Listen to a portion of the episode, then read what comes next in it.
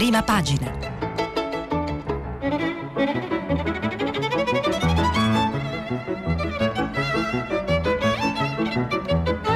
Questa settimana i giornali sono letti e commentati da Norma Arangeri, direttrice del manifesto. Per intervenire telefonate al numero verde 800 050 333. Sms WhatsApp, anche vocali, al numero 335 56 34 296. Buongiorno, eccoci qua anche oggi con la nostra folta pila di giornali, però eh, il compito sarà più semplice della, dei giorni trascorsi perché oggi i giornali sono divisi in due squadre. Ci sono quelli mm, che si dividono, la, che scelgono di mm, aprire le loro edizioni sul MES, sul fondo, diciamo, eh, vecchio fondo salva stati, e quelli invece che decidono di privilegiare, di approfondire il decreto semplificazioni su appalti e pubblica amministrazione. Eh, il Corriere titola prova di forza sul MES, Repubblica invece scrive MES no di Conte al PD, il messaggero unisce i due punti, MES e appalti, governo diviso. Uh, il dubbio, uh, scrive MES, la maggioranza traballa. E poi invece sul decreto semplificazioni, il sole 24 ore, eh, appalti un anno senza gara, il fatto semplificazione sì, condono no, il manifesto qui si sana eh, Italia oggi più facile sanare gli abusi. E, ehm, quindi i temi che poi diciamo abbiamo già intravisto ieri sono eh, molto eh, discussi, dibattuti, approfonditi perché sono due questioni molto importanti che eh, diciamo, impegneranno il governo e le forze politiche in decisioni eh, rispetto al nostro paese, ma anche e soprattutto rispetto al comportamento del governo e del paese nei confronti dell'Europa. Eh, poi su tutti i giornali troviamo anche una grande foto con 15 neonati nati in 24 ore nell'ospedale di Cremona, sono 10 femmine e 5 maschi, che è un, diciamo, un messaggio di speranza perché appunto Cremona siamo in uno degli epicentri della pandemia e quindi queste nascite fanno sperare in una ripresa della vita.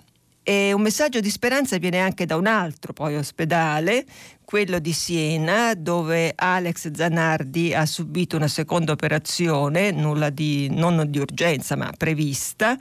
Le sue condizioni restano gravi ma stabili e anche su molti giornali troviamo i cosiddetti pezzi di colore in gergo giornalistico, questa volta applicati al trasloco di Berlusconi da Palazzo Grazioli, ricordate quello delle scene eleganti, alla villa sull'Appia Antica.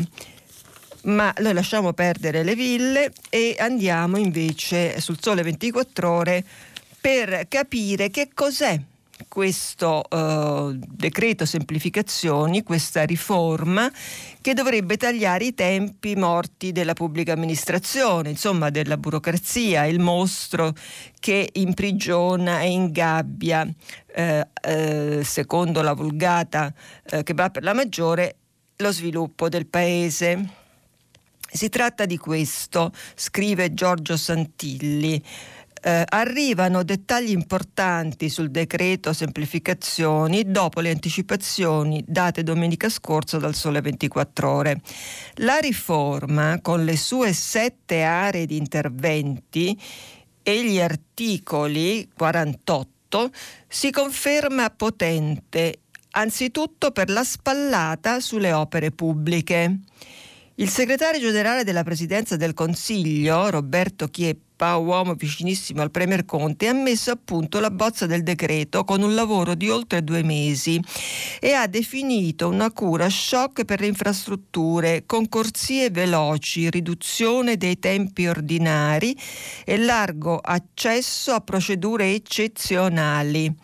Senza però demolire o sospendere formalmente il codice appalti caro al PD e senza fare ricorso massiccio ai commissari straordinari, modello Genova, bensì investendo di poteri straordinari le stesse stazioni appaltanti.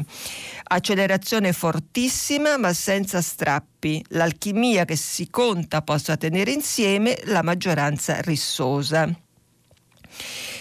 Già arrivano richieste di integrazione e correzione, ma il lavoro traccia una via mediana. Da oggi si capirà se regge al confronto politico e se arriverà in Consiglio dei Ministri giovedì. E vediamo allora, nella, sempre sulla stessa pagina, Sole 24 Ore, eh, a firma di Emilia Patta e Emanuela Perrone, eh, questo testo che strada farà. Il testo oggi è alla prova del primo vertice tra Conte e la maggioranza. Oggi pomeriggio i capi delegazioni della maggioranza si ritroveranno di nuovo a Palazzo Chigi per chiudere, o almeno questa è l'intenzione di Giuseppe Conte, il dossier semplificazioni, la bozza di decreto eh, che abbiamo visto appunto eh, un momento fa. Per il PD, qui ci sono le diversificazioni, le accentuazioni, le sfumature tra le forze della maggioranza. Per il PD il codice degli appalti va difeso di più, deve essere chiaro che non è né cancellato né sospeso e questa è la posizione ribadita anche dal Ministero dei Trasporti guidato da Paola De Micheli.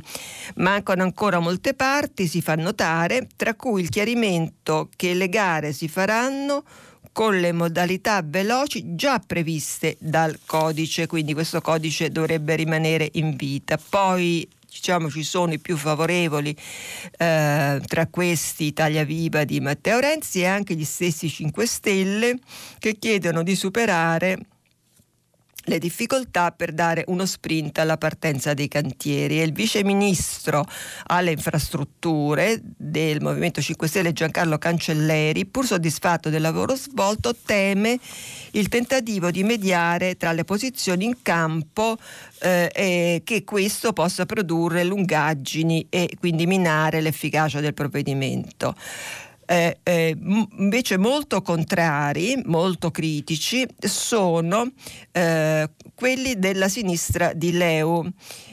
quindi è chiaro, scrivono appunto Patta e Perrone, è chiaro che la composizione del quadro risulta più difficile di quanto appaia a prima vista. Stando a quanto trapelato finora, dice la capogruppo del Senato Loredana De Petris, per noi il testo è per molti versi inaccettabile. Non possiamo permetterci passi indietro sulla tutela dell'ambiente. In pratica, appunto, si sostiene che eh, dietro questo decreto di spiegazione potrebbe passare l'ennesimo condono con, eh, verso gli abusi edilizi. Diciamo l'altro giornale che gli altri due giornali che si che dedicano le copertine a questo tema sono il manifesto e il fatto. Eh, dal manifesto prendiamo nell'articolo di Roberto Ciccarelli ehm, questo, questo, questa sottolineatura. Eh, scrive Ciccarelli, va ricordato a modo di promemoria delle tensioni che continueranno a spaccare la maggioranza in queste o in altre forme, che il modello Genova, cioè la velocità e eh, il, il commissario come figura centrale per ricostruire il ponte in poco tempo e in modo eh trasparente, che il modello Genova tuttavia è stato ritenuto non replicabile dalla ministra delle infrastrutture Paola De Micheli, la quale ha segnalato che nell'attuale codice degli appalti appunto esistono già gli strumenti per fare queste gare veloci. Eh, lette le bozze del decreto ieri, eh, anche i segretari di Cigelle, Cisl e Will hanno chiesto al governo di essere convocati e hanno ricordato a Conte di aver raggiunto un'intesa con la ministra De Micheli sul no al modello Genova e sul sì alla proroga per l'edilizia dello stato di emergenza, cioè quindi le opere che si devono fare eh, in fretta eh, e, prima di tutte le altre, fino al 31 dicembre utilizzando le procedure esistenti. E il manifesto poi commenta questa, questo provvedimento con un eh, commento di Edoardo Zanchini, il titolo è Semplificazioni, servono subito cantieri ma green e non sanatorie. Dicevamo che il fatto anche dedica la copertina a questo, a questo tema e la copertina è semplificare sì, condonare no. Il decreto così non va ok accelerare appalti e permessi ambientali, ma non sanare gli abusi previsti dai piani regolatori che i comuni eventualmente possono ampliare. Quindi diciamo oggi vedremo, oggi pomeriggio, eh, cosa, quale sarà il punto di caduta, il punto di incontro, il punto di mediazione, il compromesso da, tra la, diciamo, i capi delegazioni della maggioranza e quindi domani poi vi racconteremo com'è andata. Intanto l'altro, l'altro mh, mm, argomento, l'altro tema, l'altro problema da risolvere è quello eh, che eh, mm, si chiama MES, ma vuol dire comunque un prestito che noi dovremmo chiedere all'Europa e che l'Europa, Merkel in testa, ci spinge a chiedere un MES un finanziamento, 36 miliardi, che dovrebbero essere dedicati esclusivamente alla modernizzazione del nostro apparato sanitario nazionale.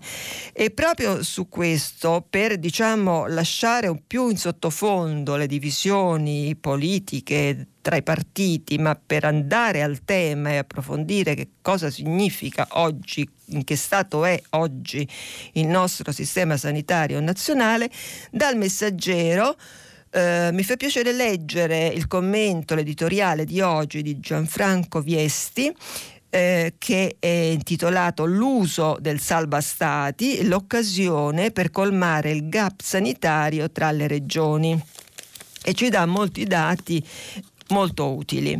Scrive Viesti, siamo stati colpiti duramente dal coronavirus sul piano sanitario e siamo stati e saremo colpiti sul piano economico dalle sue conseguenze e quindi non possiamo permetterci il lusso di ignorare gli insegnamenti per cambiare strada rispetto al passato. Uno dei più importanti è che la salute è, come recita la Costituzione, tanto un nostro fondamentale diritto individuale quanto un interesse della collettività. La salute è un bene pubblico nazionale, anzi dovrebbe diventarlo a scala europea e quindi bene ha fatto la Commissione UE ad inserire nella sua proposta per il piano di rilancio un nuovo intervento che seppur con un finanziamento appena iniziale mira a rafforzare la capacità di risposta comune degli Stati membri, quindi vaccini, dispositivi, prevenzione. L'Italia ha in questi mesi l'occasione storica per tornare a dotarsi di una strategia nazionale di lungo termine per ripensare alla struttura e al funzionamento di un sistema sanitario che negli ultimi 20 anni anni è stato progressivamente definanziato e abbandonato alle gestioni regionali. Sapete che la voce più grande di bilancio delle regioni è proprio la spesa sanitaria. È balzato agli occhi di tutti come la sanità sia divenuta troppo differenziata in Italia, sia perché sono state fatte scelte di fondo molto diverse da regione a regione, che hanno poi determinato una capacità di risposta alla pandemia completamente diversa, sia proprio perché ci sono stati finanziamenti che adesso vediamo in che misura eh, disomogenei. Allora, ehm, l'articolo è molto lungo, ma io riassumo solo un, una parte che è questa negli ultimi 20 anni sono stati investiti in nuove dotazioni sanitarie 16 euro all'anno per ogni calabrese, 84 euro per ogni emiliano, per non parlare dei 183 euro a Bolzano.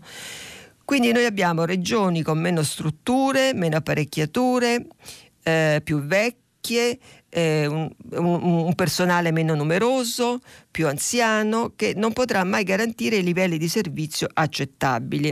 E quindi noi avremo sempre quei fenomeni tristemente noti come migrazione sanitaria. E Viesti insiste quello che dovremmo aver imparato dalla crisi del coronavirus è che questo non è un problema calabrese, è un problema italiano e quindi per questo dovremmo accettare la, il finanziamento che l'Europa ci, ci offre. Ehm, la Repubblica, eh, dicevamo, è prova di forza sul MES e perché eh, prova di forza sul MES no di Conte al PD. E, ehm, leggiamo, eh, le notizie più o meno sono, sono, le stesse, ma per dare poi l'accento che invece qui su Repubblica è messo sulle differenze politiche tra le, tra le forze che compongono la maggioranza.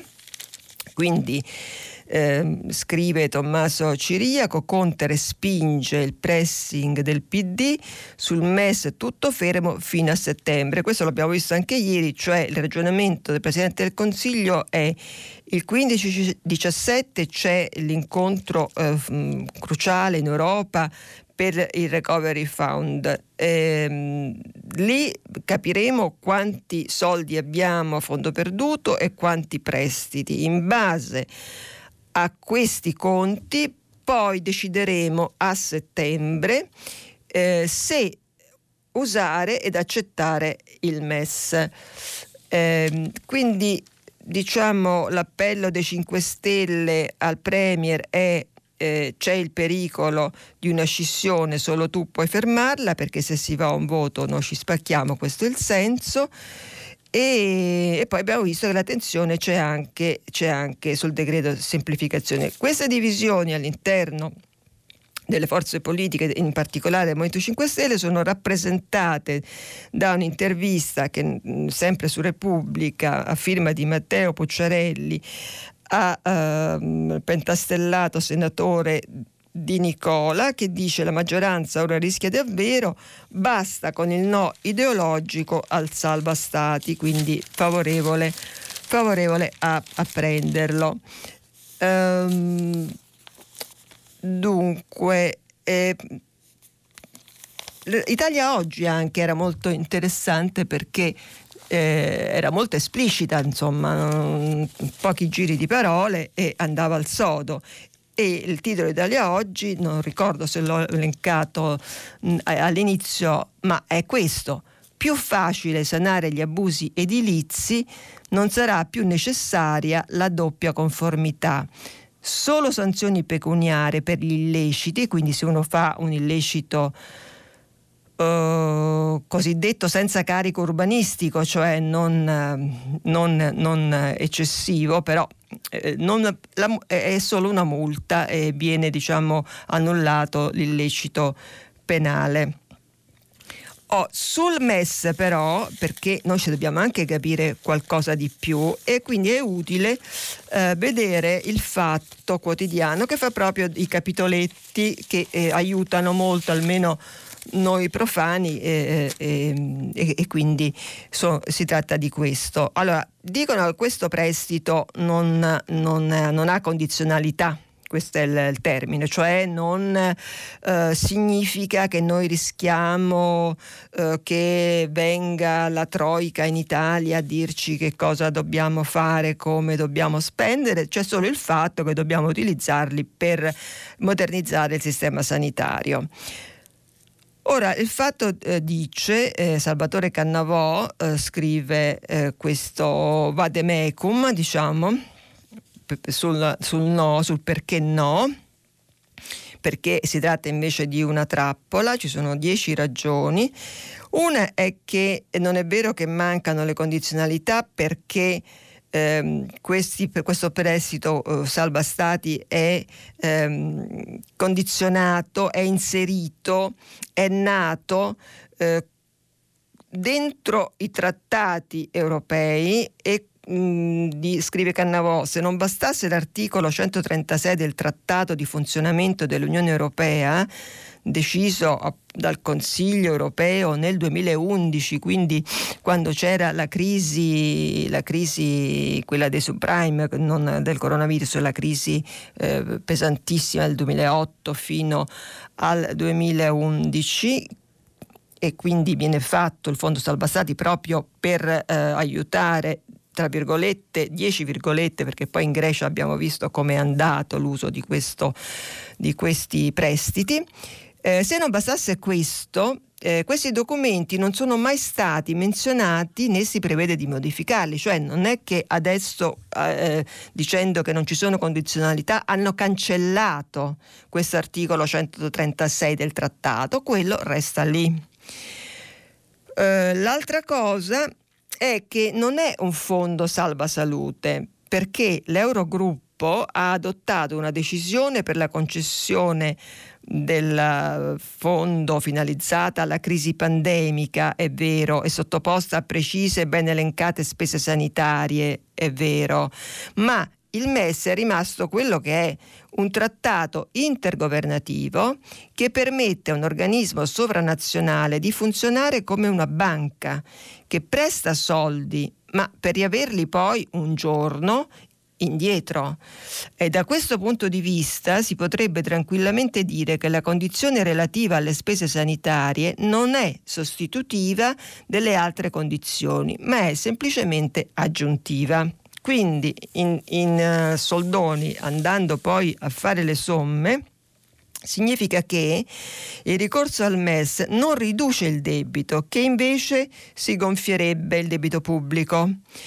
Quindi eh, per ora diciamo, siamo protetti dal fatto che il patto di stabilità che ci obbligava a restituire nelle forme stabilite eh, quote di debito ogni anno, questo patto è sospeso ma questo patto sarà riattivato perché non è stato anche qui cancellato, è stato sospeso. Quindi il problema della condizionalità non è tanto un ostacolo per accedere al MES, ma un problema per il dopo, quando la crisi sarà magari superata.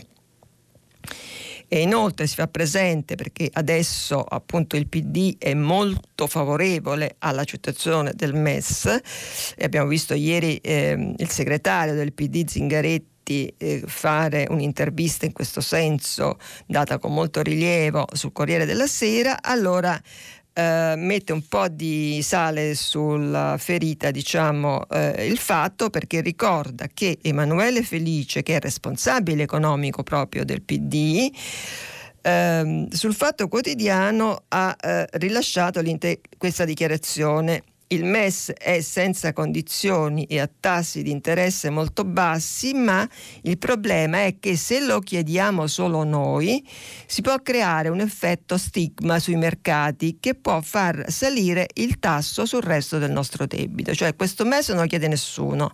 Se lo chiediamo noi i mercati capiscono che lo chiediamo perché siamo in difficoltà e quindi c'è poco da fidarsi. Con questo diciamo eh, forse abbiamo chiarito i pro leggendo l'articolo del professor Viesti e i contro leggendo queste controindicazioni del fatto.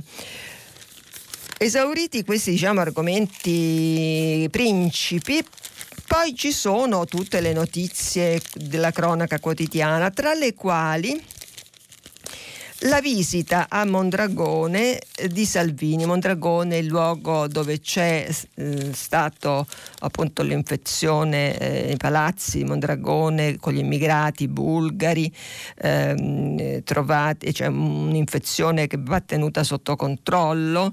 Ehm, le, la, la, il controllo adesso c'è, eh, sono stati isolati le persone eh, trovate positive e quindi comunque c'è una situazione di tensione eh, comprensibile tra la popolazione e Salvini è andato in questa situazione a Mondragone.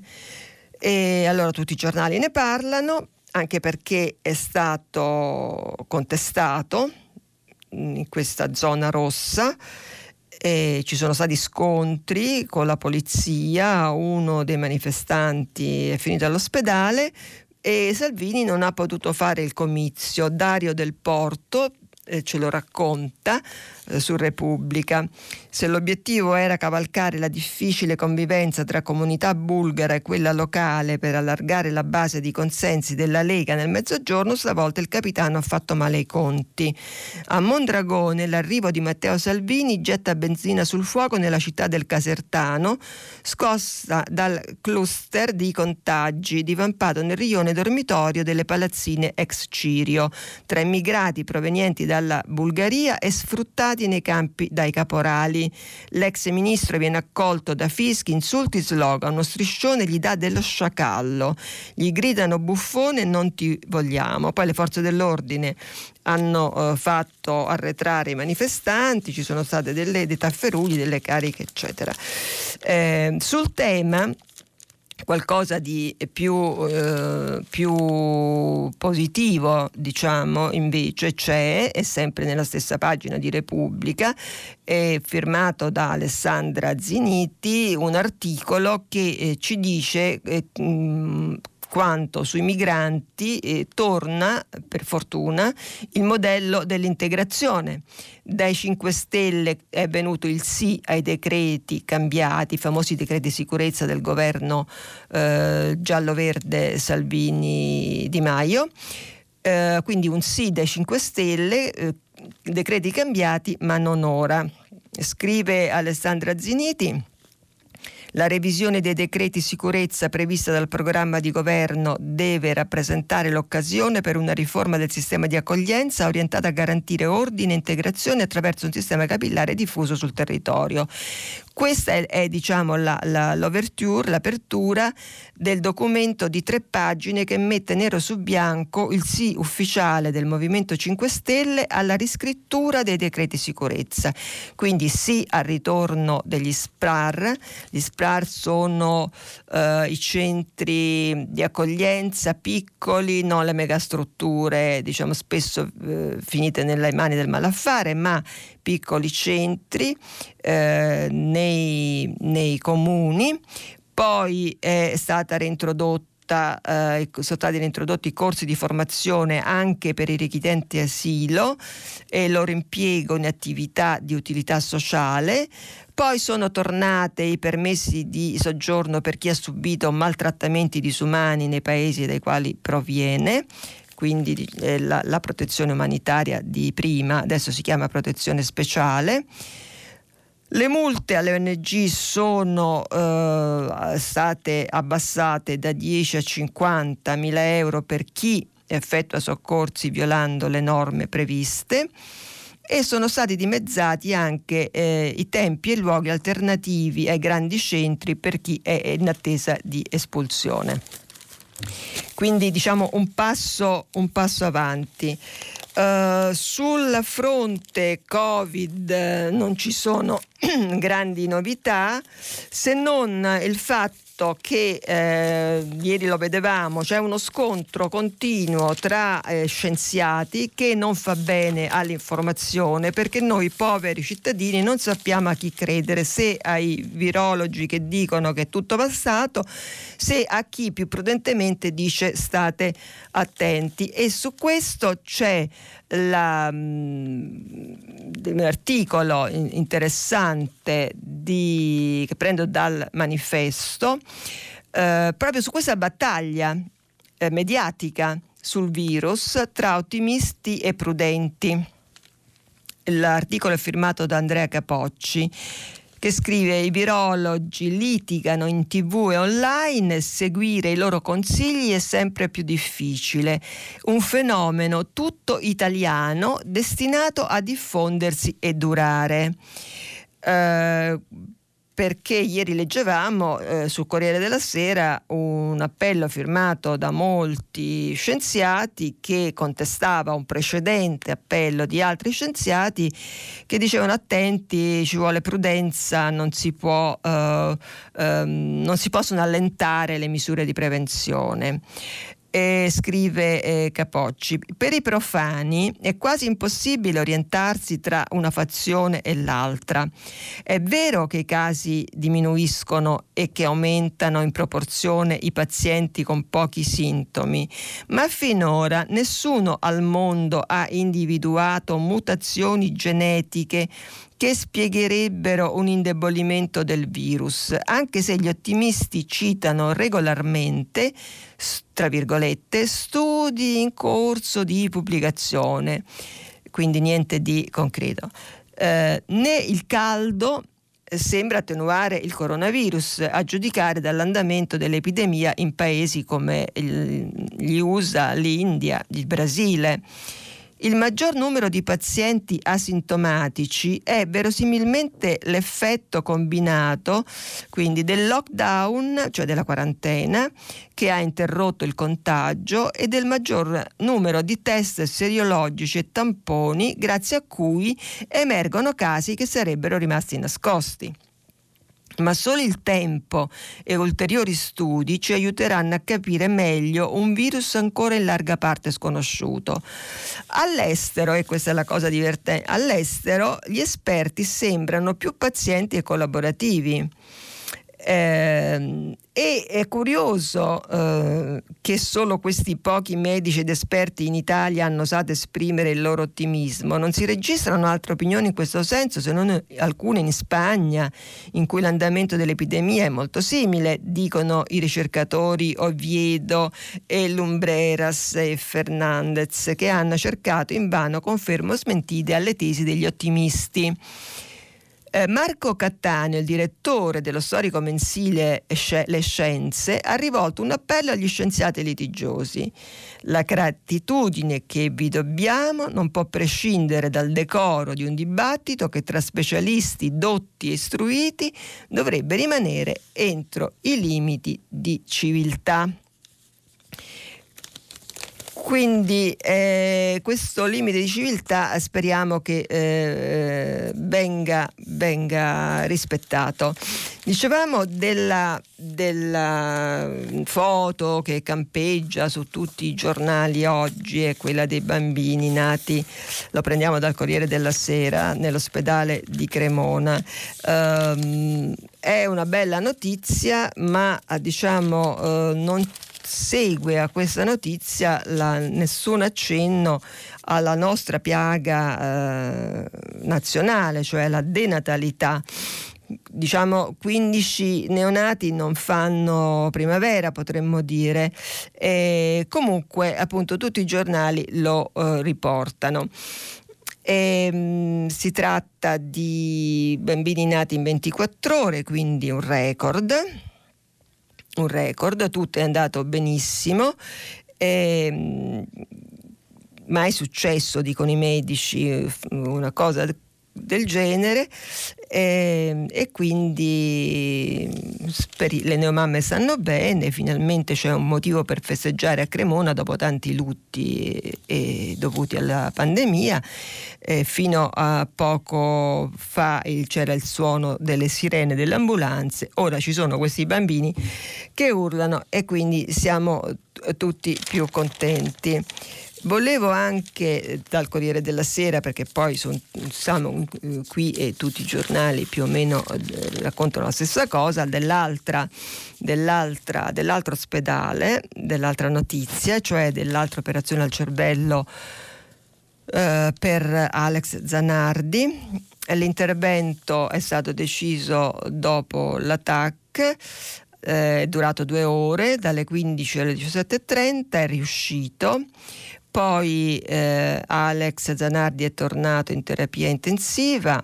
Eh, leggiamo appunto dall'articolo di Bonarrico e Gasperetti sul Corriere e sedato per tenerlo in coma farmacologico e sperare in un risveglio senza complicazioni neurologiche. La decisione è stata presa dall'equipe del dottor Oliveri, che è direttore del reparto di neurochirurgia del Policlinico, che già aveva operato Zanardi dieci giorni fa dopo avergli fatto l'analisi eh, dell'attacca, di un attacco. Eh, non c'è stata alcuna emergenza e, e quindi questo era un intervento previsto. E il nuovo bollettino medico eh, il, ci, sarà, ci sarà tra 24 ore.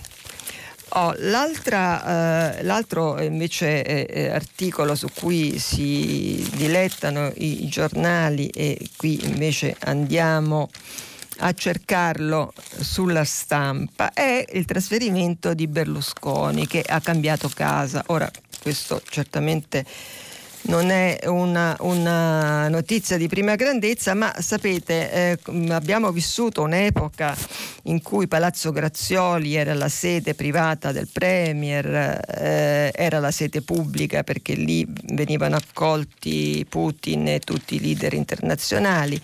E adesso questa sede molto costosa perché costava 40.000 euro al mese eh, viene abbandonata e Berlusconi si trasferisce nella villa. E allora dalla stampa Flavia Perina scrive dopo 24 anni il cavaliere lascia il luogo del suo potere e della caduta si trasferirà a Villa Zeffirelli Botteghe oscure, scrive Perina, il vecchio bottegone del PC è durato 54 anni. La sede storica della DC in Piazza del Gesù, mezzo secolo tondo. Ma erano altri tempi. Ora la storia corre più veloce e così l'addio di Silvio Berlusconi a Palazzo Grazioli epicentro simbolico della Seconda Repubblica, marca sul calendario un tempo più breve, 24 anni dalla firma del primo contratto di affitto nel 96 fino all'annuncio di ieri del trasferimento sull'Appia nella villa che fu di Franco Zeffirelli. Questa villa abitava Franco Zeffirelli ma di Berlusconi l'aveva già comprata. Eh, nei traslochi politici c'è sempre, scrive Perina, un messaggio, in questo caso è chiarissimo. Il Cavaliere si sposta dal cuore della Roma del potere a due passi da tutto, Camera, Senato, Palazzo Chigi, Quirinale, ha una location magnifica, immersa nel verde, con un celebrato giardino d'inverno che tuttavia col traffico della capitale è praticamente irraggiungibile. Da Montecitorio fanno una ventina di chilometri, quasi sempre a passo d'uomo. Difficile immaginare riunioni lampo o consultazioni urgenti in un posto così. Rifugio appartato, insomma, per un anziano leader. E poi si torna all'epopea di Palazzo Grazioli, sette per le ragazze del capo eh, Grazioli e anche Vladimir Putin che gioca con Dudu nei corridoi e anche Ciampi con le sue carrettate di Giampi con le sue con la G da non confondere eh, con le sue carrettate di protette Barbara e Terry che si fanno selfie nei bagni dorati e la festa per l'inattesa vittoria elettorale del 2008 coi palloncini colorati che volano a centinaia nei saloni, ma anche il gran casino della lettera di Veronica contro il ciarpame senza pudore e la sceneggiata dell'assessore Campano che vuole darsi fuoco davanti al portone perché non hanno candidato la figlia. Dicono che l'addio al palazzo sia una questione di spending review, costava 40.000 euro, qui dice l'anno eh, gli altri giornali dicono al mese. La villa sull'Appia è invece proprietà della famiglia Zeffirelli, ci abitava per un atto di cortesia del cavaliere. Di sicuro è vero, ma è impossibile che non c'entri anche un altro tipo di calcolo, un diverso sentimento. Grazioli è per molti versi un posto di fantasmi, ci porta dietro la memoria di troppi amici, alleati, sodali e persino nemici che non ci sono più. Ogni stanza evoca l'era favolosa del berlusconismo, con tutti i suoi lunga lista qui di nomi. E quindi il trasloco sull'Appia segna per il Cavaliere l'inizio di una terza vita. Ma se Arcore fu il primo castello se Grazioli è stata la reggia del leader, cosa sarà la villa Zeffirelli? Un bel ritiro? Un quasi pensionamento? E qui diciamo invece la Ferina non ci crede la, e dice meglio non scommetterci. Da mesi, anche se confinato sulla Costa Azzurra, per tenersi al sicuro dal Covid, Berlusconi dà segni di insolito attivismo nelle vicende italiane e europee. Mercoledì prossimo potrebbe addirittura volare a Strasburgo per partecipare all'insediamento di Angela Merkel per il semestre alla guida europea. Ecco, e qui volevo prendere dalla dal Corriere proprio l'incontro che c'è stato ieri tra eh, la Merkel e Sarkozy. Adesso devo solo trovare il Corriere. Eccolo, un incontro importante eh, con qualche riferimento anche all'Italia perché ci arriviamo subito, ecco qua, l'articolo è di Paolo Valentino, Merkel-Macron spinta sul recovery fund, vertice tra i due leader, a luglio è il momento della verità, eh, la von der Leyen va approvato entro la pausa estiva. Allora i due capi di governo sono, e di Stato si sono incontrati, il presidente francese e la cancelliera alla vigilia della presidenza tedesca dell'Unione Europea che inizia domani.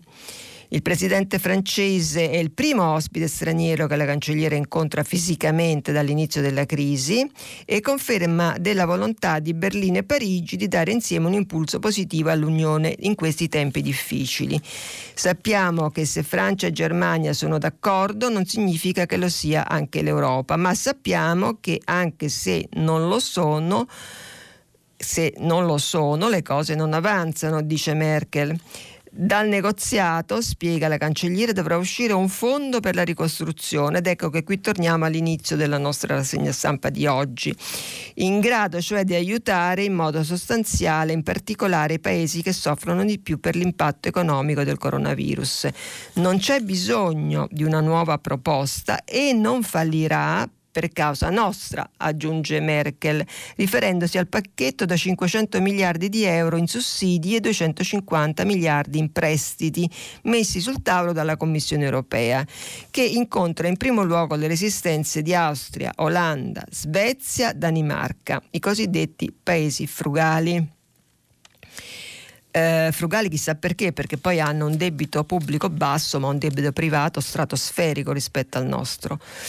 Eh, e c'è poi il diretto riferimento all'Italia, eh, vediamolo, ci arriviamo. Anche Macron ha definito buono l'equilibrio tra sussidi e prestiti e quanto alle resistenze dei quattro paesi, il presidente francese ha ricordato che hanno molti più vantaggi di altri dal mercato unico ed è quindi necessario che siano più solidali. Per Macron questa è l'occasione decisiva per portare avanti il modello europeo.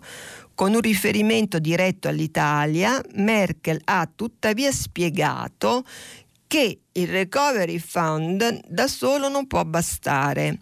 Ognuno, quindi, ricordate il MES, ognuno a casa sua deve decidere cosa fare per migliorare la propria capacità di guardare al futuro e rendere l'economia più competitiva. E qui ha citato l'esempio del Presidente del Consiglio Giuseppe Conte, il quale ha annunciato un piano per modernizzare l'Italia.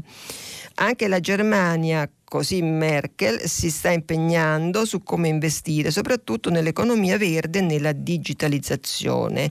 Quindi sull'importanza di approvare il Recovery Fund prima della pausa estiva, quindi co- accelerando come chiede l'Italia mentre i paesi cosiddetti frugali vorrebbero andare fino al 2021.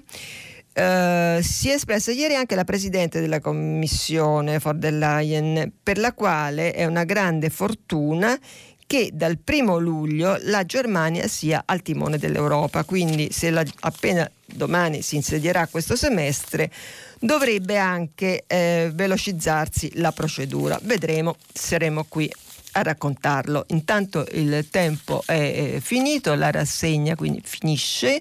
E io vi aspetto come sempre dopo la pubblicità per il filo diretto per vedere che cosa di giornali di oggi ha interessato più le nostre ascoltatrici e i nostri ascoltatori. Quindi un attimo di pubblicità e poi siamo qua, ci risentiamo. Norma Rangeri, direttrice del manifesto, ha terminato la lettura dei giornali di oggi. Per intervenire chiamate il numero verde 800 050 333. Sms WhatsApp, anche vocali, al numero 335 56 34 296. Si apre adesso il filo diretto di prima pagina.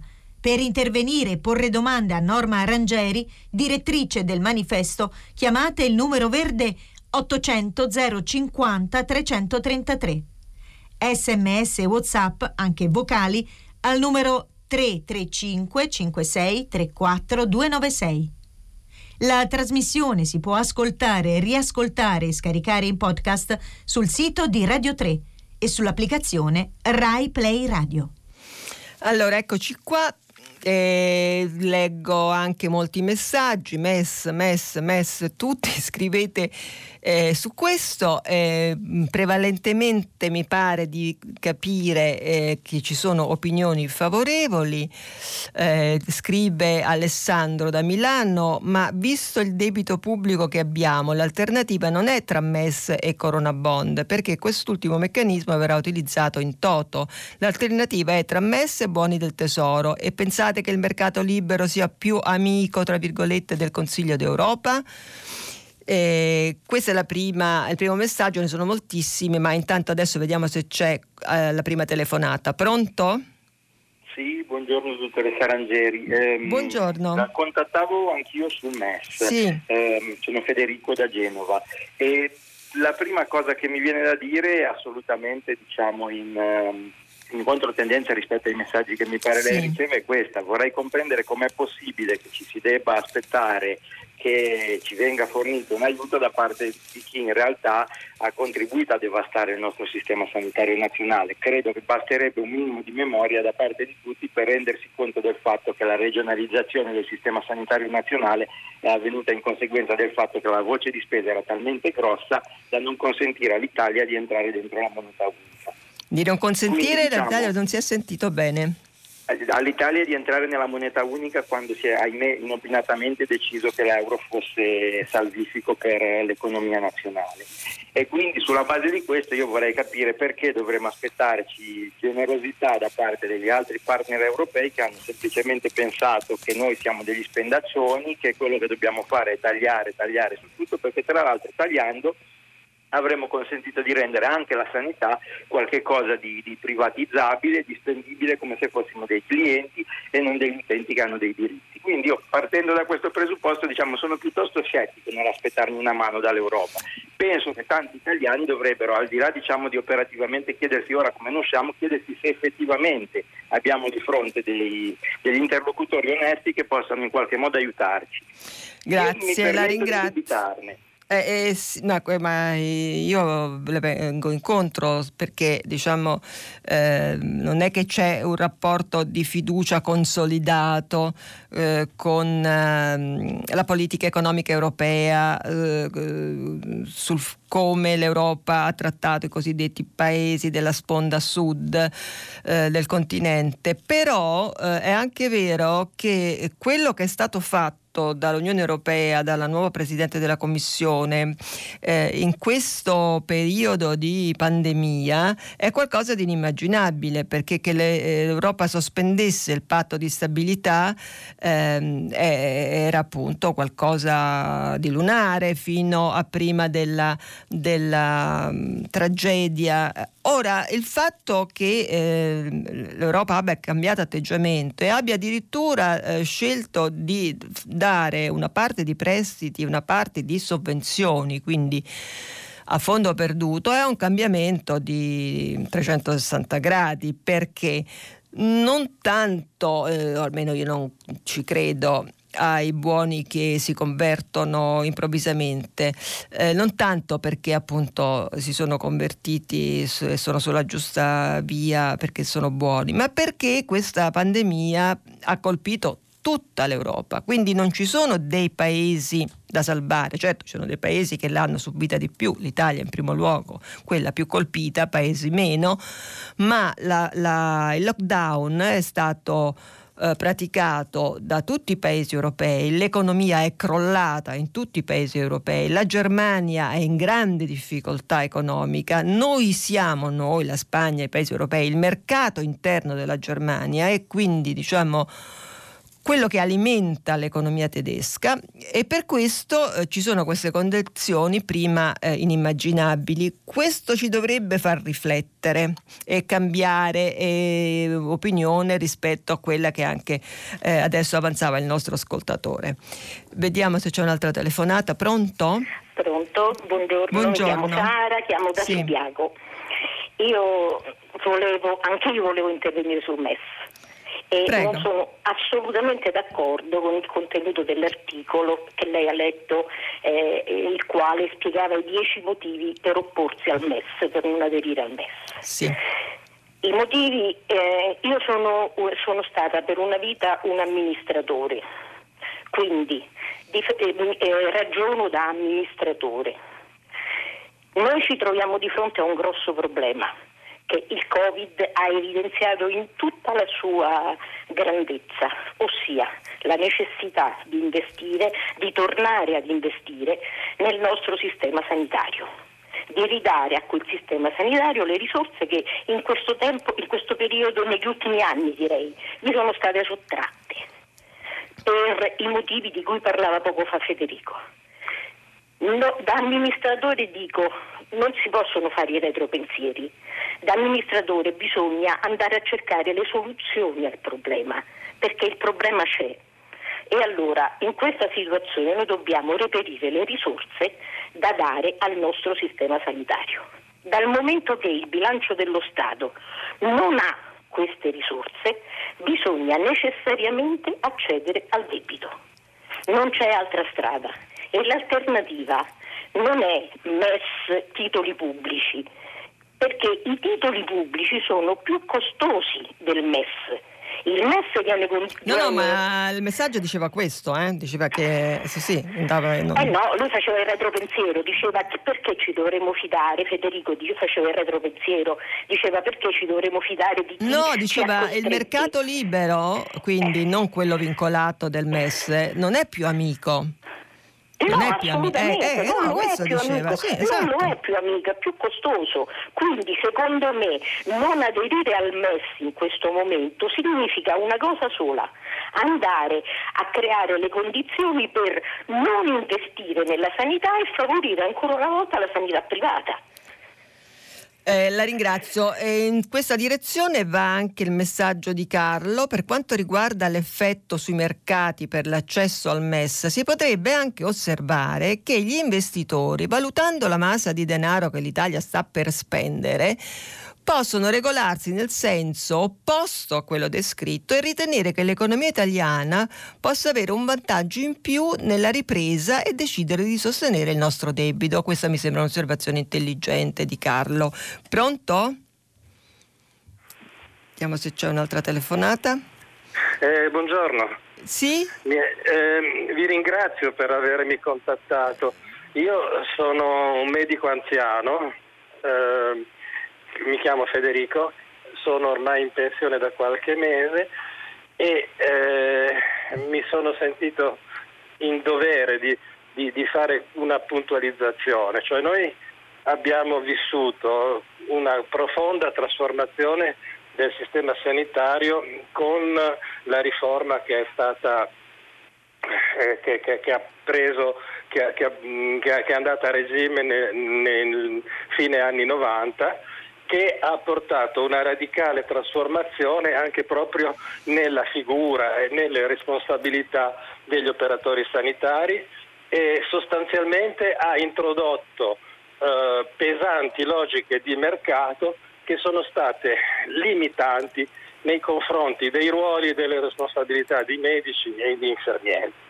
Eh, c'è la regionalizzazione, ci sono stati elementi di, di di distorsione all'interno eh, di, di, tutta questa dinamica, ma io credo che eh, l'attuale assetto eh, del, de, norma, delle normative, de, l'intera architettura di questa riforma sanitaria e, ehm, le, le, e, e, le caratteristiche del, del, del, della componente dirigenziale che si è formata, che si è strutturata, eh, non siano tali, non siano adatte a uh, far uscire il, il, il, sistema da questa crisi. Cioè ritengo che quell'assetto che ha creato il problema, il territorio è stato ignorato, la la cronicità Sì, come leggevamo stamattina, non so se l'ha sentito eh, cioè, l'articolo sì, di Viesti, sì, no? sì. Io assolutamente eh. dall'interno, dopo aver passato una vita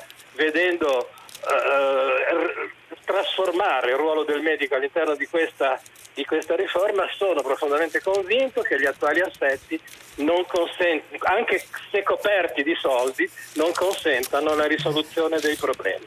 La ringrazio. La, grazie a lei perché questo è un altro, un'altra parentesi che si apre, non so se e come potremmo chiuderla perché in effetti che facciamo? 40 uh, mili- fino a 40 miliardi eh, su questo sistema sanitario, su queste disuguaglianze, su questa sanità già così, eh, così poco costituzionale perché appunto se negli ultimi 20 anni, come leggevamo stamattina nell'articolo del professor Biesti, eh, sono stati investiti nuove dotazioni sanitarie, 16 euro per eh, la Calabria, Calabria per ogni abitante della Calabria e 84 per ogni abitante dell'Emilia, noi capiamo bene che se questi soldi poi vengono ripartiti con queste stesse eh, modalità, perché la sanità è, è, è purtroppo eh, dovrebbe essere azzerata e ricostruita, ecco, questo, ma eh, di questo non si parla molto però, perché sì, si fanno dei, mh, mm,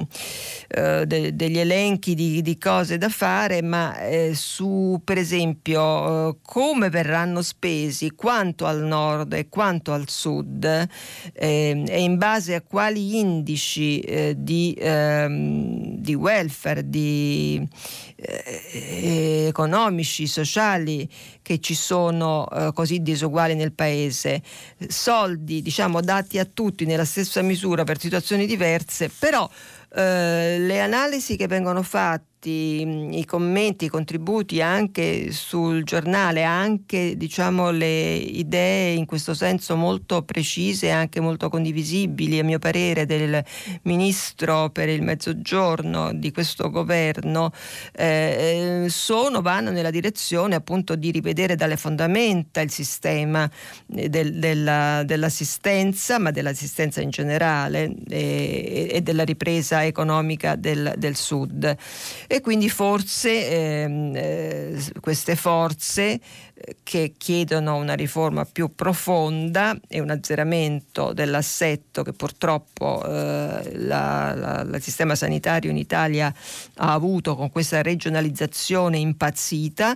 eh, ci porterà anche a una revisione, a una revisione più generale e più, e più sensata. Eh, pronto? Sì, pronto? Sì. Sì. Sì, sì, la sento. Buongiorno, da dove chiama? Buongiorno, dal Friuli Venezia Giulia, Lignano Sabbiadoro. Bel posto. molto bello, molto bello, sì. Allora, Mi dica.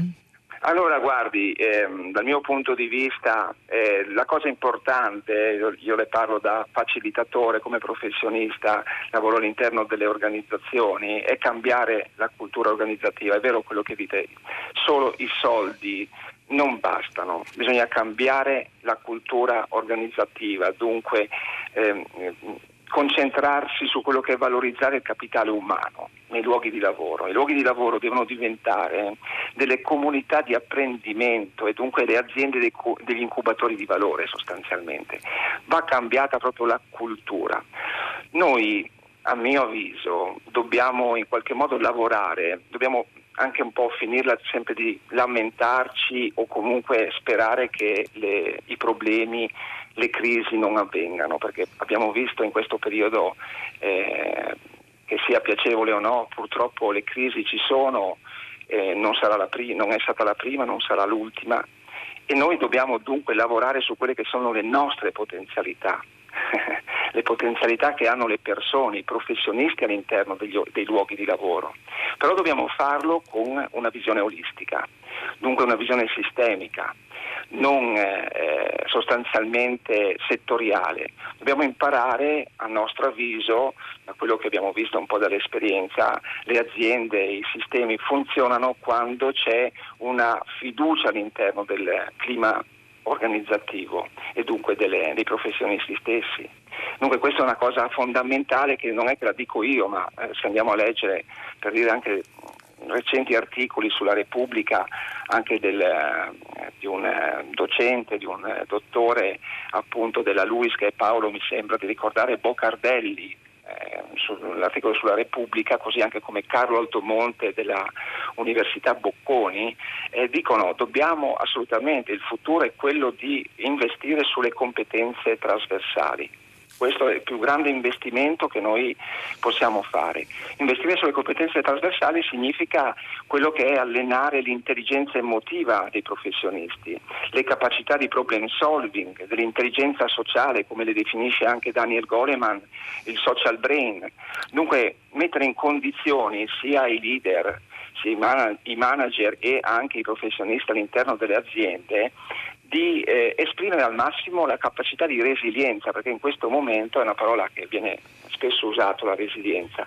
La resilienza noi dobbiamo allenarla, non è che ce la regalano, dobbiamo fare in qualche modo per allenarci a essere resilienti, dunque mettere in campo le nostre capacità, le nostre abilità, trasformare una, come si dice, una crisi, un problema in un'opportunità. E il lavoro che va fatto non è quello di eliminare i problemi, non è quello di togliere il problema ma, o la crisi, è quello di saperla usare sostanzialmente. E questo è il grande passaggio, perché altrimenti rimaniamo illusi che qualcuno ci risolva i problemi, che un, un qualcosa di materiale, sì, i soldi sono fondamentali, è chiaro, però non bastano, solo i soldi non bastano se manca una cultura dietro che possa usare al meglio quel tipo di investimento economico. Questo è un po' il la, la ringrazio, la ringrazio, interessante, naturalmente non tutto si può risolvere con una mm, infondendo eh, autostima eh, nelle persone perché appunto non ho fatto in tempo a leggerlo oggi, ma eh, comunque ci sono situazioni in cui più che l'autostima servono proprio le, le, le opportunità, diciamo, che fanno sempre parte ovviamente di questo aiuto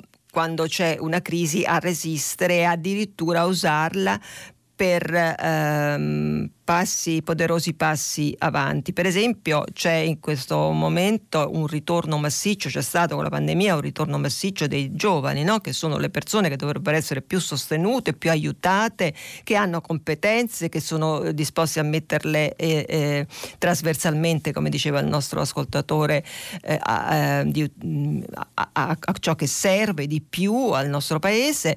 Eh, migliaia di giovani sono tornati al sud fuggendo diciamo, dal nord durante eh, la fase eh, drammatica della pandemia. E, e, al sud si trovano in un, un mm, territorio eh, spopolato, senza mezzi, che andrebbe ricostruito. E loro sono pronti, sono anche capaci perché eh, diciamo, sono andati a prestare il loro lavoro, la loro intelligenza al nord. E quindi adesso bisognerebbe, eh, bisognerebbe eh, occuparsi di loro perché se il sud Sud riesce con i fondi europei, con la volontà e con l'impegno del governo e con i ministri che si occupano in modo particolare eh, non solo del sud ma delle infrastrutture, delle infrastrutture eh, fisiche e di quelle virtuali per rilanciare il paese, se c'è un'attenzione finalmente vera, reale, non strumentale, non elettorale, non clientelare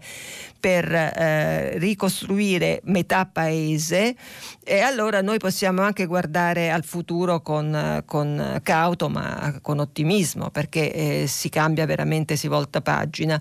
Eh, volevo ehm, eh, con i messaggi portarci da un'altra parte anche per variare un po' le, la nostra conversazione e ci sono eh, ehm, ascoltatori che ci scrivono sugli, sulla polemica tra gli scienziati. No? E allora ehm, scrive M eh, da non so dove perché non c'è scritta la città ma comunque scrive che per quanto riguarda la raccomandazione alla prudenza non è necessario ricorrere agli scienziati rincorsi dai giornalisti a loro volta. Sarà meglio che costoro si limitino a discutere tra di loro e a studiare in silenzio, almeno finché non ci sarà da dichiarare qualcosa che non sia banale. E eh, l'altra notizia che non abbiamo avuto tempo di approfondire, ma che insomma è alle porte, è l'apertura delle frontiere. E allora si sta discutendo se i cittadini americani, eh, l'America è il paese tra i più colpiti eh, dalla pandemia, grazie alle politiche mh, inesistenti del presidente Trump che ha sottovalutato completamente il problema. E allora c'è la domanda, leggo la notizia per la quale i cittadini statunitensi saranno probabilmente inclusi nella lista di coloro che saranno interdetti all'ingresso in Europa da luglio a causa dei loro numeri eh, riguardo al Covid. La decisione viene presa appunto oggi. E mi auguro, dice il nostro ascoltatore, che si decida appunto in questo senso, non si ceda a probabili pressioni diplomatiche. Aggiungo che sui giornali oggi trovate anche eh, la divisione, stiamo parlando di nord e sud, tra nord e sud, tra, eh, cioè il fatto che il nord, al nord praticamente eh, le regioni, diciamo Piemonte, Friuli, mi pare Liguria, ehm, l'Emilia Romagna eh, chiedono di togliere la distanza di sicurezza sui treni. Cioè eh, sui treni ci si può andare anche gomito a gomito perché altrimenti appunto tutto si fermerebbe e la situazione non consente di fare diversamente. Quindi siccome il distanziamento oltre alla mascherina è l'unica cosa che ci protegge, ecco dobbiamo sapere che in alcune regioni del nord questo da domani non ci sarà più. Vediamo se c'è una telefonata, pronto? Pronto, buongiorno. Sì, buongiorno sono Gaetano da Torino. Torino. Io volevo intervenire con qualcosa di diverso rispetto al tema Prego. che avete trattato. Eh, eh, mi riferisco alla notizia che portava, riportava il padre che ha ucciso i figli, eccetera, inviando il messaggio, adesso non li potrai avere neanche tu. Sì. E mi ha colpito questa cosa, cioè per, in quanto ritengo che i padri separati effettivamente vengono privati dalla loro paternità, eh, specialmente chi la sente in maniera intensa è un qualche cosa che porta lacerazioni indicibili. Quindi io dico eh, c'è una legislazione che consente tutto questo, relegando i padri a una mera funzione di sostegno economico, ma non è solo quello, e poi altre baggia- eh, piccole eh, eh, eh, come si dice, palliativi, le, ferie, fare le ferie insieme ai figli per un numero di giorni determinato, oppure un weekend sì, un weekend no, oppure feste di Natale o Pasqua, tutte cose che non, non incidono per poter ristabilire un rapporto significativo con i figli, perché resti sempre una figura eh, distrattata dalla, dalla, mamma, o messo in cattiva luce dalla mamma, ovviamente continuamente, e in più che lo vedono per eh, periodi non significativi della loro vita, cioè le, le, le, cose molto importanti sono decise dalla mamma. Quindi Senta, io sì, ritengo sì, sì, che capito, questa che... legislazione andrebbe mm. modificata o per attivare veramente la paternità de, de, de, dei padri oppure di toglierlo di mezzo perché così fa come in effetti alle volte si creano, si possono creare invece più tensioni di quante se ne possono appianare. Guardi, io le confesso una cosa. Eh, oltre ai titoli eh, di questa storia di cronaca non sono andata ho letto i titoli, ho visto le foto di questi due bambini e non ho avuto l'animo di leggere la cronaca. E, ehm, perché era una cosa veramente atroce. E pensavo alla madre che è rimasta senza, senza questi due figli e, ehm, e, sono parzialmente d'accordo con le sue osservazioni perché se è vero che poi nel contenzioso di una separazione i figli sono merce di scambio e in genere diciamo eh, eh, la madre viene eh, prima, secondo me giustamente mi scusi, eh, del padre mm, per il fatto che la madre se ne occupa sempre prima, anche quando non è separata, anche quando è felicemente eh, sposata e c'è una famiglia normale. Adesso se vogliamo dirci come stanno le cose è così, quindi anche nella separazione si riproduce questa differenza no? tra l'accudimento di una madre e invece il padre eh, assai, assai meno. Quindi mm, secondo me è giusto che poi anche nel momento della separazione la madre venga privilegiata nella cura e nell'educazione dei figli. E poi naturalmente ci sono le, eh, le separazioni consensuali, per cui invece eh, madre e padre se ne occupano allo stesso modo. Eh, e le, quelle invece più complicate in cui appunto bisogna decidere a chi affidare i figli e io penso che affidarli alla madre sia stato, visto la fine che hanno fatto, era stata anche una decisione saggia.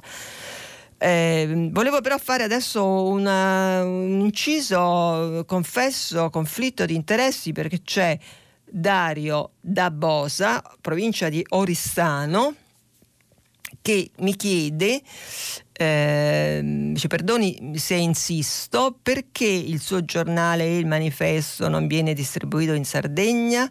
Allora, caro Dario, eh, oggi che giorno è? Ebbene, da oggi il manifesto è in distribuzione eh, dal primo di luglio, anzi quindi da domani il, eh, il manifesto è in distribuzione in via del tutto eccezionale per i mesi di luglio e agosto in tutta la Sardegna e anche nella Sicilia. Quindi siamo andati anche noi un po' in vacanza eh, e troverà il giornale in tutte le edicole. Eh, pronto? Pronto, buongiorno. Buongiorno. Buongiorno Norma, mi chiamo Viviana, chiamo da Milano. Buongiorno. Io chiamo perché domani è il primo luglio, come lei ricordava, ed è eh, il giorno in cui dovrebbe avvenire l'annessione del 30% della Cisgiordania da parte di, di, Israele secondo il piano Trump. Sì. il manifesto, devo dire, sì. è stato uno dei pochi giornali che ripetutamente con diversi articoli ha raccontato che cosa sta avvenendo, ma questo non è avvenuto per il resto della stampa che ha tenuto sotto traccia sostanzialmente o con piccoli articoli un fatto di questa gravità. E eh, mi chiedevo e le chiedevo che cosa è successo alle coscienze, che cosa è successo alle coscienze della sinistra o della cosiddetta sinistra di fronte a, a quello che fa Israele e che non farà domani ma che fa da, mm, da moltissimo tempo. E stavo pensando anche a George Floyd e all'uccisione di George Floyd con il ginocchio del poliziotto, ma questa è una pratica che eh, la polizia e i soldati israeliani fanno abitualmente ai palestinesi, però il mondo non si scandalizza, non si scandalizza quando è Israele a violare il diritto internazionale, a colonizzare, a occupare al di fuori di ogni norma mm, internazionale. Ecco, eh, dal suo punto di vista come mai la Palestina è uscita dall'agenda politica? Negli anni 70 era uno degli slogan dei cortei. Poi gradatamente di Palestina se ne occupano poche persone, vengono accusate di essere antisemiti e mh, mm, sostanzialmente si lascia che Israele illegalmente compia co- tutto quello che sta facendo insomma, negli ultimi anni. La ringrazio. Eh, grazie a lei.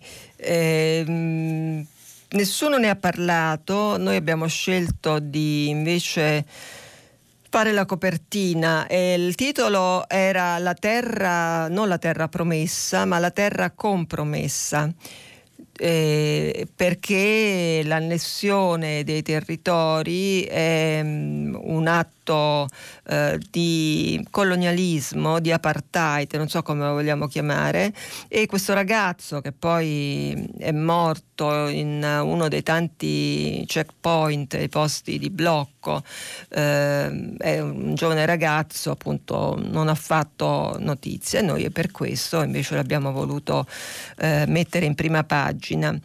Eh, una volta eh, era il centro del mondo perché eh, una volta il Mediterraneo era un, um, un luogo di eh, confronto tra paesi molto, non, molto, molto importante. Adesso del Mediterraneo si parla perché ci sono i migranti, ma eh, si sta bene attenti a non ingerirsi se non con guerre lampo che poi eh, eh, eh fanno disastri come quello libico.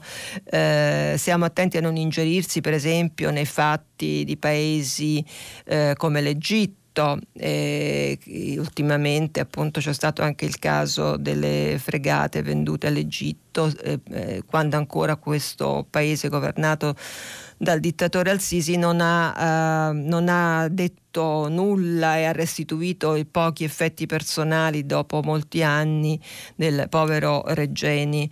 Eh, non è più il centro del mondo la Palestina, il Mediterraneo, eh, l'Europa eh, l'ha praticamente abbandonata la Palestina a se stessa e quindi Israele ha fatto una politica eh, con i suoi governi di destra molto, molto forte di alleanze, alleandosi anche con il diavolo, mm, per esempio l'Arabia Saudita, che, eh, ma per questioni di potere, di reciproco, quindi senza badare, senza andare troppo per il sottile.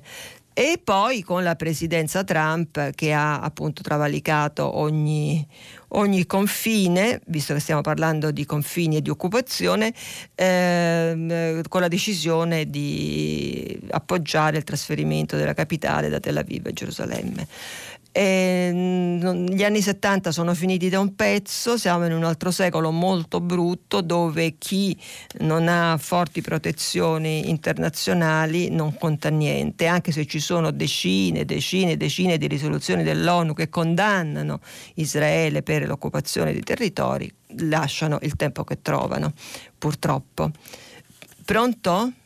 Pronto, buongiorno. Buongiorno. Anna, buongiorno, bentornata dottoressa. Grazie. Eh, rientro nei confini italiani per, eh, con, per sottolineare come ehm, ieri sera il ministro Gualtieri abbia ehm, confermato il blocco dei finanziamenti e eh, la cassa integrazione sì, fino a dicembre sì. di quest'anno. Bene, eh, fatta la legge trovato l'inganno, non si licenzia ma si, eh, si, eh, si fa in modo che eh, ci si autolicenzi prendendo una partita IVA. Questa è la situazione che si ha il più delle volte per cui fatta la legge trovato l'inganno. Ma perché eh, si, ci si licenzia per non prendere la, la, cassa integrazione? Non ho capito. No, no, no, no, no. Eh, eh. Ci, si, allora si obbliga un dipendente eh, che ha un uh, contratto a tempo indeterminato a autolicenziarsi in modo tale eh, che per rimanere nel posto di lavoro, se vuole rimanere, deve prendere una partita IVA. Questa è la realtà dell'Italia. Che cosa ne pensa? Ma non, non, non, so dirle, se c'è un imprenditore che obbliga un dipendente a licenziarsi per prendere la partita IVA, eh, che cosa vuole che ne pensa? Tutto il male possibile. Però eh, da quello che vedo e che leggiamo, la cassa integrazione d'altra parte fa comodo agli imprenditori perché appunto eh, usufruendone, la cassa integrazione se la pagano i lavoratori, non è che viene dal, dal cielo, usufruendone possono possono dimezzare le spese, eh, le spese dei dipendenti e siccome ed è, e sono eh, diciamo, le imprese che eh, la sollecitano e la chiedono, mentre eh, dall'altra parte invece eh, il blocco dei licenziamenti veniva chiesto e è stato imposto dal governo. Quindi mi sembrano due misure per affrontare l'emergenza abbastanza equilibrate. Il problema è che eh, alla fine eh, arriveremo a un punto e speriamo che questo punto corrisponda alla velocità con cui arriveranno i fondi europei eh, alla fine eh, noi potremo incrociare la, la, la, la, fine della trasformazione degli ammortizzatori sociali con l'arrivo dei fondi e quindi chiudere diciamo, positivamente la, crisi occupazionale che si presenta drammatica. Eh, eh, mi dicono che c'è un'altra telefonata, abbiamo poco tempo, ma comunque sentiamo chi c'è. Pronto? Buongiorno, mi chiamo Tina, chiamo da Roma.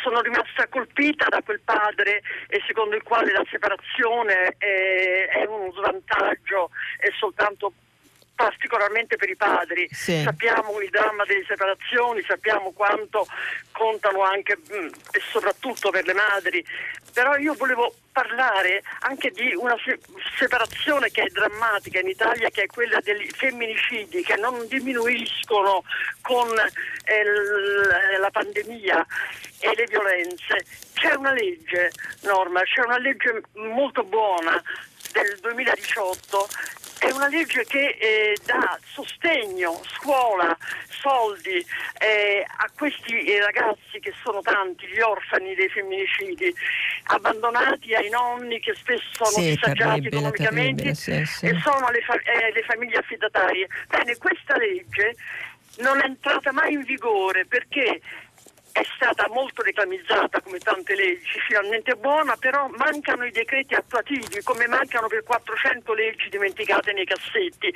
Quindi è ora che il governo si dia una mossa e che tiri fuori questa legge perché gli orfani non possono più aspettare, sono abbandonati, sono disagiati, sono disgraziati e questa legge non può giacere nei cassetti. Noi leggiamo sempre sui giornali, e lei lo sa meglio di me, una legge approvata e tutti noi contenti e poi non sappiamo che finiscono nei cassetti e le leggi sono lì dimenticate e noi dobbiamo lottare perché gli orfani dei femminicidi e tutti quelli che hanno avuto una legge.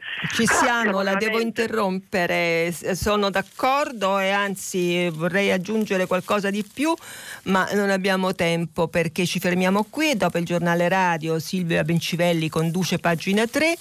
A seguire abbiamo le novità musicali di primo movimento e alle 10, come sempre, Tutta la città ne parla che approfondirà un tema posto da voi ascoltatori e potete riascoltarci sul sito di Radio 3. Io vi saluto, vi auguro buona giornata, ci sentiamo domani.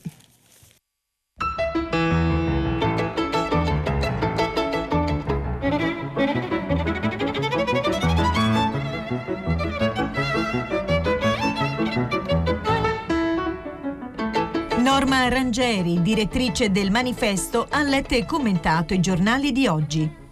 Prima pagina è un programma a cura di Cristiana Castellotti. In redazione Maria Chiara Beranec, Natascia Cerqueti, Manuel De Lucia, Cettina Flaccavento. Posta elettronica, prima pagina, chiocciolarai.it. La trasmissione si può ascoltare, riascoltare e scaricare in podcast sul sito di Radio 3 e sull'applicazione Rai Play Radio.